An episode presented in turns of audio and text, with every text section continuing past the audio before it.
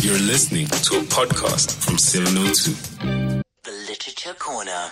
And today I have the distinct pleasure of being in conversation with journalist and author uh, Brent uh, Meersman, who has written an incredibly moving, a really, really absolutely brilliant memoir, A Childhood Made Up, subtitled Living with My Mother's Madness. I highly recommend it. One of my favorite reads in this genre, uh, memoir that is in the last couple of years. And I read a lot of um, memoir in particular. I've just uh, developed an interest in them uh, in recent times, especially. So um, it means something uh, as a recommendation to say that I really think it's one of the best ones I've read uh, in recent years. Incredible, incredible work. Brent, good morning to you, and thank you so much for joining me on the show. Ah, good morning, Eusebius. Thank you. And it's it's readers like you that keep us writing. Well, it's uh, fellow writers like you that keep the rest of us envious about uh, whether or not we can match how good you've been in your last effort. Um, congratulations, first and foremost. It's very difficult to write from mm. a position of experience because it requires you to go deep into the kind of work you have done with a psychoanalyst. And um, that isn't easy mm. to simultaneously produce from an authorial point of view, an excellent creative work, but one that clearly would have taken you on many painful journeys. Mm. Yeah, it was it was quite a process. It was it's the most by far the most difficult book that I've you know ever had to write, um, and it took me a long time to get there. It, it, was always a story that I knew I wanted to tell, and I thought was important to tell mm. for a variety of reasons.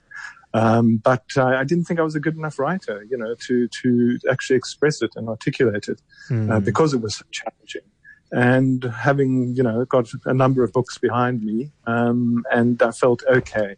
I've reached a position now where I can actually, I think I can attempt to tell the story. Um, and I think also, you know, uh, being a writer is also about how you develop as a, as a person. I mean, that's a very important part of being a writer. And I thought I sort of had reached the kind of maturity enough um, to be able to to really deal with this uh, subject, and also, you know, go into psychoanalysis myself, yeah. which was very much like betraying my mother, and that's how I felt about it initially. because of course she, she no, didn't want to have much to do with that profession. the book is about the entire family. It's about you. It's about siblings. It's about dad. But as the title says, it's centrally about mom because mom's diagnosis with schizophrenia had a profound effect on the entire family, first and foremost on her and her own well-being, her own subjectivity, and then of course on you as the kids in the house, her relationship with people as well. And there are just so many dimensions uh, uh, to this. Um, it's a subject that doesn't often get examined, as you have said in other interviews as well as as much as it should, even though there are many people who will listen to this conversation that are living with diagnosed or undiagnosed psychiatric conditions in themselves or in family. Mm. Um, but tell us uh, uh, particularly what it was like. I mean, as a child, and there's just so many snapshots of from childhood that is in this in this book, mm. um, and maybe I can, uh, in that regard, just read a randomly I started making notes where, what I wanted to read from. Then I stopped after a while because there are too hmm. many beautiful moments. Um, but I'm going to read this, and and then you will take over uh, from here. Um, and sure. this was young young Brent trying to fall asleep, and then something happened during the night, and he writes on page 68 the following. Perhaps I drifted off to sleep, but later that night something, I've never been able to recall exactly what, made me sit bolt upright it might have been an unusual noise or the pains in my leg bones that often woke me, which Papa said were growing pains. Paul Henry was fast asleep, breathing heavily through his nose. He was lucky. He slept like a log. Maybe because of the antihistamines he took, I hardly ever slept a night right through. The phone screen was gone. Nothing was happening anymore on the curtain, just the same old dusty curtains with their apple red roses and leaf pattern that had always been there. I tiptoed out of the bedroom. A block of the loose wooden flooring stuck to my bare foot.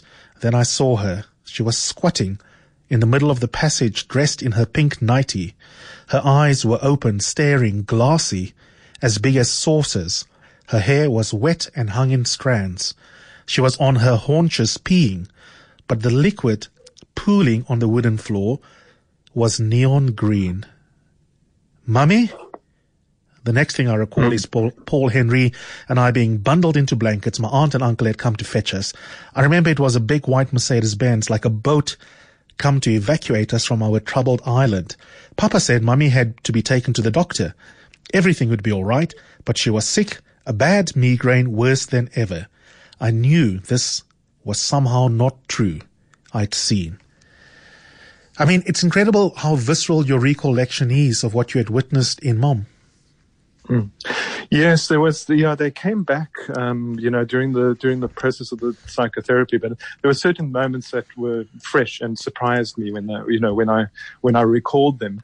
Uh, but but that particular memory I'd always had, and it was very very strange. Um, and the psychotherapist had said that you know because if your mother's you can't recognize or she looks strange, you feel like an alien's invaded her. And I think that that was often the feeling. I think that is a feeling that that one has. You know what? You know why is mommy behaving this way? Um, and there was a great lack of information. Um, but also, it's interesting talking about it because you know, as a writer, you you really confide in the page in a very in a very private and, and personal way. Yes. um, and then I think with the reader as well, the Yeah. reader's then reading it, and you also in this private That's silent right. space, Yeah. reading it. But then to talk about it like we're doing now, um, it often can surprise me. It often can catch me off my guard. I know that feeling, yeah, because then your private words are read back at you and then you're in dialogue. it's a very surreal thing. Yes. Can we talk about But, um, creativity? Your mom, I think one of the Mm. most beautiful things about your recollection of mom is that Mm. sure, this book is going to do a lot to help us talk comfortably Mm. about discomfort and about being hmm. diagnosed hmm. sometimes wrongly with certain psychiatric conditions, but also hmm. how, and you've said it to my to my colleague Pippa in a different interview, we sometimes are also quite reductionist in how we view persons that have been diagnosed with schizophrenia because then we see them through the medical lens. But your mom uh, was an incredible artist. She was far more than mom that happens to have a particular condition. Yeah, yes, and I and I think that the, that relationship between art and work is is also something which really needs to be uh, um, explored. So there are many. There's certainly a relationship between, let's say, mental conditions or sort of the out of the ordinary um, states of mental mind and uh, and and artistic expression. But I don't think that we should always see them through the, through that prism. And I think that she would have probably been a much greater artist had she not um, uh, been diagnosed with schizophrenia and had she not had all these other mental phenomena intruding on her and then having to be medicated, you know, and the medication really sort of in a way cut off her creativity because that's not to say that she, you know, she had to be schizophrenic in order to create. But the treatment for the schizophrenia often limited her inner creations. Um, so, so there's that. I, you know, I, I kind of, you know, I, I believe that we need to engage with this whole issue, and we use these words like mental illness, Yeah. uh, you know, mental disease, you know, that whole language. And I think we do have to actually revisit it, and it is being revisited. Um, but most people don't know what schizophrenia is at all. You know, they, you know, they think of dissociative personality. What is it? Tell people who, who conflate it with or just use it synonymously with a whole range of other terminologies. Yeah. Okay. So ba- what, what, I think it's important to know that it's first of all, it's not dissociative identity disorder, which is that whole thing of multiple personalities, mm. and that is what most people and, and we use that in common parlance. We say, you know, so and so's attitude to the you know is schizophrenic towards something if they constantly if they contradict themselves. Yes. So, but that, and so that's the common parlance, and then it's usually used very loudly. But when you talk about schizophrenia in its actual sense, which is a diagnosis um, of a mental condition, it's usually whispered. I've noticed, you know, the, the actual, right. the, the correct usage of it is not uh, said out loud. Um, but it's also it's so basically it's a diagnosis, um, and there's a number of different criteria. Um, but mostly it goes, I think what sets it aside from things like neurosis and other things, and I'm not a medical expert like Donald Trump, but um, it's, uh, but it's also something which you cannot, you, you can't test for. So if you've got, if you've got COVID-19, we know you can test, you've got the SARS-CoV-2 virus. Mm. If you've got tuberculosis, you know, you can test for the, for the, for, you know, for the, for the bacteria. So, uh, uh, the, the, the, thing with schizophrenia is that it's just a diagnostic category. Yes. Um, it doesn't exist. You can't do an objective test. You can't look at under the microscope and see something. Um, not even with brain scans and that. So it's a much more diffuse thing. And then I think most of them, the, you know, the psychiatrists basically have got um, a manual, a diagnostic manual, and that keeps changing over the years and the categories keep shifting. But then they say, okay, there's, there's five conditions or whatever that we look at. And if you have all five of these symptoms and they persist for more than something like three weeks, we would then categorize you as schizophrenic. Mm. Um, and in the case of my, my mom, it was she, she heard voices, she had various paranoid delusions and things. Um, and then those could develop to the point as that extract that you read where she really slips into psychosis and she's she's completely lost in her own mind. She's no longer with us. She's no longer engaging. You with us. obviously loved your mom deeply. This is a incredible tribute to someone that lived fully. Were you scared of mom simultaneously? Um, I don't. I think there were one or two. There were one or two incidents where one where I was frightened, yeah, and and maybe disorientated. Um, and I think that that's certainly when I was very very young. But she was a very kind, very loving woman. Um, so I don't think I was ever frightened of her or scared of her at all. Um, just often confused and often trying to work out, you know, what was actually going on in the home. And then I think I kind of like became the parent from, you know, more or less from the age of 12. um, I was sort of, you know, the adult in the house Yeah. and uh, and yeah, and had to, and then really, you know, we're either, you know, children. This is the other thing is that there are not a lot of memoirs by people who who've had schizophrenia because of the nature of the condition. You have to have insight to that condition. Yes. And just because you have the insight doesn't mean you can necessarily articulate it. But there are a number of those books. I mean, there's a dime a dozen of, of, of manic, of bipolar and, and manic depression, but schizophrenia is extremely difficult. Um, and then, of course, there are all the, you know, the family and the children that it impacts on. And I found that there's almost nothing in the literature. I really searched and searched. There are very, very few books which um, which is also why I thought I, I, needed to write this because of course it impacts on so many families. Absolutely. Um, and it's a and it's a lifelong condition. It doesn't go away. Um, so you know it's got to be dealt with. Uh, you know either stabilized or but it doesn't it doesn't vanish um, at any point. I want to read another So passage from, from the book where you talk about one of those early childhood incidents as well. On page 83, Brent writes the following. Mom said there were no such things as ghosts and such stories were downright nonsense. But that night, I felt something was once again waiting in the passageway for me. I wanted to get a glass of cold water. As I neared the toilet door, I sensed there was someone lurking in the kitchen. Could I have heard breathing or faint movement? I was trembling, but I tiptoed cautiously to the kitchen door. I was just tall enough now to reach the light switch, that light switch, uh, which, that, uh, that light which would chase away anything wicked and skulking. But in the glare of the naked ceiling bulb, I saw my mother standing alongside the fridge, facing out, with her bare, with her back to the wall. Her arm was raised, the biggest knife in the kitchen in her hand, ready to stab. Her eyes were green like a cat's, but big, unfocused, as if they were stalking empty space. Who's there? she said. Who's there? Who? Like an owl. It wasn't that Mom didn't recognize me. Rather, it was as if she had been struck by blindness. Brent, I said. Mummy, it's me, Brenty.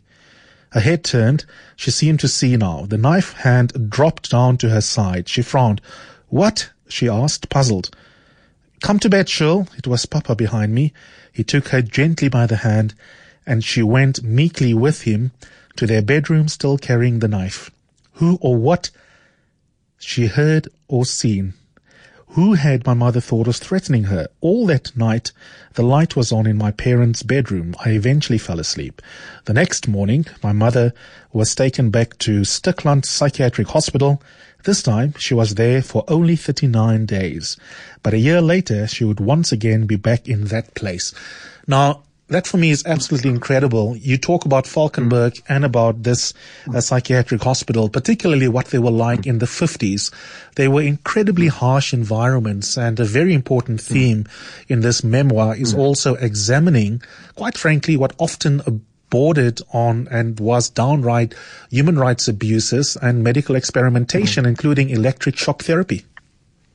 Mm. Yes, um, yeah, in the 1950s, Valkenberg wasn't the caring, loving institution that it is. I mean, it's really a remarkable place now, and there's a lot of good work and such dedication. Um, and and people still have this kind of, you know, Valkenberg, oh, you know, this kind of. I, I actually hear it from people. I actually hear people talking about it in ghoulish terms. Yeah, I'm sort of like, that's you know, and that's quite upsetting to me privately. Um, and I often feel, uh, you know, these people could actually be talking about my mother. They don't actually realize that at all.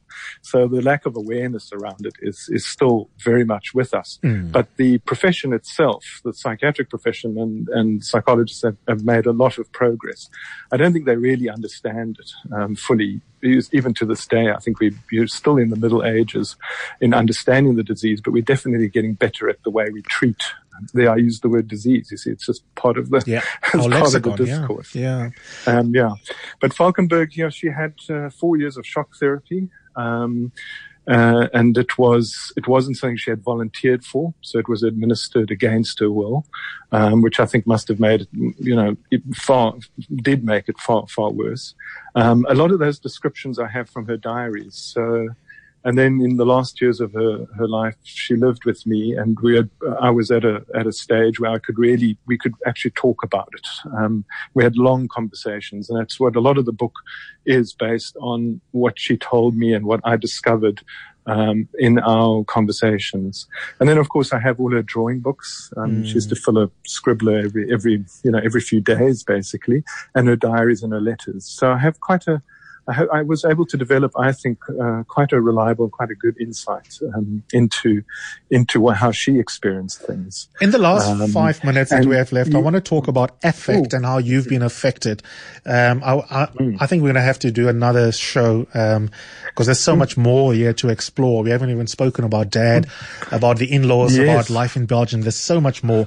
But I want to talk very briefly in the mm. time we do have left, mm. Brent, if I may, about how you were affected. It's really interesting interesting listening to you responding to my questions uh, because you mm. speak with a kind of control and a kind of analytic clarity that that is remarkable and I think it connects with something you said a few minutes ago mm. that you had to become a parent as a child very early mm. on and can you describe to me then I suppose with the same analytical terms uh, what the effect has been on you um, starting maybe as a child, because there are many children mm. that have parents with a range of different uh, conditions, illnesses that they have mm. to battle.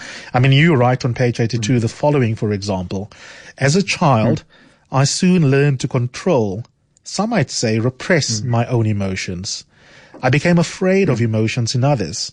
Unconstrained emotions were dangerous, volatile, unpredictable, destructive things, mm. the prelude to madness, mm. the first sign that you were about to be abandoned. I choked up while reading this book at several times because it mm. was triggering. It reminded me of mm. mental illness my sister had to deal with, that a cousin has to mm. deal with, my own flirtations mm. uh, with. Um, anxiety that I've had to deal with as well. And yet, in in in the way in which you speak about uh, your your childhood, you write about it not in a detached manner, but with an incredible sort of matter of fact way. I mean, there's heart and soul in your writing, but there's also an mm. incredible ability to sort of be in charge. Is that part of the consequence mm. of having to be an adult as a child? Yeah, um, uh, yes, it is. It's definitely that's you, have put your finger on it. Absolutely correct. Um, I'm very good in a crisis. sort of I'll call really, you then. I'm really I've, I've, yeah, no, that's uh, from experience. Um, I've, you know, if something really horrible happens, or there's a terrible accident or something, I'm I'm called cool and calm. Yeah, cool, calm, totally collected. I never lose it. I get everything organized for that. And so my friends have relied on me for that uh, previously. Um, so yes, so, so, that, so it's a lot of control. You learn to control. Yeah, there's a lot of self control that's involved and, and self discipline. And, um, yeah. And, and how do you feel that about that? From that. What has that done to your well, dating I game, for example? Are you hard to get through? Are you hard to have in, tears inducing you? Yes. Well, well, no, but there is, you know, there's definitely an element there that I can be, you know, I can be strangely absent, even though I'm, I'm very present and I'm terribly interested in people. I'm deeply curious about people, but I can be very oddly removed from a, from a situation. Um, and that's just, you know, that is part of the coping mechanisms, which I, you know, which I needed, you know, to deal with my mom in that way yeah. with, with, my parents. So it was the only way to deal with it was that one had to. Um, but on sense. the other side, mm. yes, I would, for years I had repeated repeated nightmares. Um, in fact, I still have nightmares. So sleeping was always an issue. Um, one has enormous, one has abandonment, abandonment issues. One's extremely, you know, weary, wary of, of, of, of that. Of, of that was going to be the last consequence um, of your mom's uh, condition that I was going to ask you about in the two mm, minutes that mm. are left. You showed mm. deep empathy for her sense of abandonment that she must be experiencing in several regards. There is the fear that I will never see my children again. Her first child mm. gets taken away from her in a marriage that goes awry before the second one. And that's because mm. she's unable to look after it and hubby just doesn't have the resources mm. to deal with it. The child mm. comes back mm. decades later to look for his biological mom. And, and, and you understand that she herself knows when I go to Valkenberg, when I go to uh, the other place, then there's a chance that I won't see my kids again. So you show empathy for her. But what I really love is a paragraph I want to, to end with and, and give you a minute to reflect mm. on that I think speaks to how important it is for us to really, really, really pay attention to children mm. and what happens to them in families where children have to survive and understand, be confronted with a parent that is going through this horror of um, being diagnosed with schizophrenia. And this is what Brent writes on page 87. If I suffer separation anxiety and abandonment fears because my mother was in and out of a mental institution when I was a child, she too suffered from fear of desertion and loneliness. That's hmm. such a deeply, deeply empathetic sentence. I really hmm. want to honor you for that. You continue and then you hmm. write, I've had to conquer those fears. She never did. Psychotherapists who treat the children of schizophrenics are professionally cautioned not to cancel appointments or be late for sessions with our type. We see it as an act of desertion, as a breach of trust, not a minor inconvenience. It is not only hmm. that we suffered abandonment by our parents when they had spells in institutions and we were at a fragile age, but also that our mothers and fathers would abandon us even while they were bodily present when their minds deserted them. I mean, that, that is out of this world. And when I read that, I thought to myself, oh God, you better not cancel the interview or be late for it. Otherwise you might feel abandoned. In a minute, you just speak into that for me. I'm extremely punctual. uh, yes, I, am very, very punctual. I mean, in fact, it's almost a joke with, with, with friends uh, that I never miss anything. I'm always, you know, always exactly there. I even cram in extra things to do on the way to try and be on time instead of early. I'm still made it somehow. Um, so I'm glad you didn't cancel. yes, no, but it is true. It is true. I mean, it's part of our part of our insecurities. You know, you, we've grown up with that. But you know, I also describe in the book how it's also pay, uh, you put a pane of glass between yourself and your family, and I, I still have that in a way. And that, mm. and that, was mm. part of one had to insulate oneself certainly. Um, you know, yeah. uh, and yet you know, the, the, other thing that I understood at such an early age, and I think that's important, and that's where the empathy comes from, was that somehow I understood that it wasn't her fault. Yes. Um, and so, yes, there was there was actually child abuse going on. I mean, if you look at it in an objective way, but she never ever tried deliberately to hurt me. She never ever, you know, she was an extremely loving and caring mother, but because of her, her mental condition, uh, obviously there was neglect. Obviously there was a whole range of Absolutely. unstable, Yeah. um, an unstable, you know, childhood, um, that you were not in a safe space. And I think it's about that safe space. 100%. But then I've done the opposite, you know. I've actually put myself out there very often, Yeah. deliberately in spaces that aren't safe. And I think that's also maybe an, an affect um, of, uh, of of the childhood. Well, congratulations on a beautiful book. Are digital copies Thank available during these lockdown times while we can't buy a hard copy? Yes, um, yes, I believe uh, according to the publishers on about forty platforms. So- Okay, so people can so find it on their able to get preferred platform. Yeah, any- absolutely. yeah, and should be able to I, I highly recommend it. ebooks. Brent, we're going to do a second installment at some thank you. point, but I, honestly, I feel honored that'd for the last great. 30 minutes. Thank you so much for coming on today. Thank you, thank you very much. I've enjoyed it. That's Brent Meersman, who wrote A Childhood Made Up, Living with My Mother's Madness.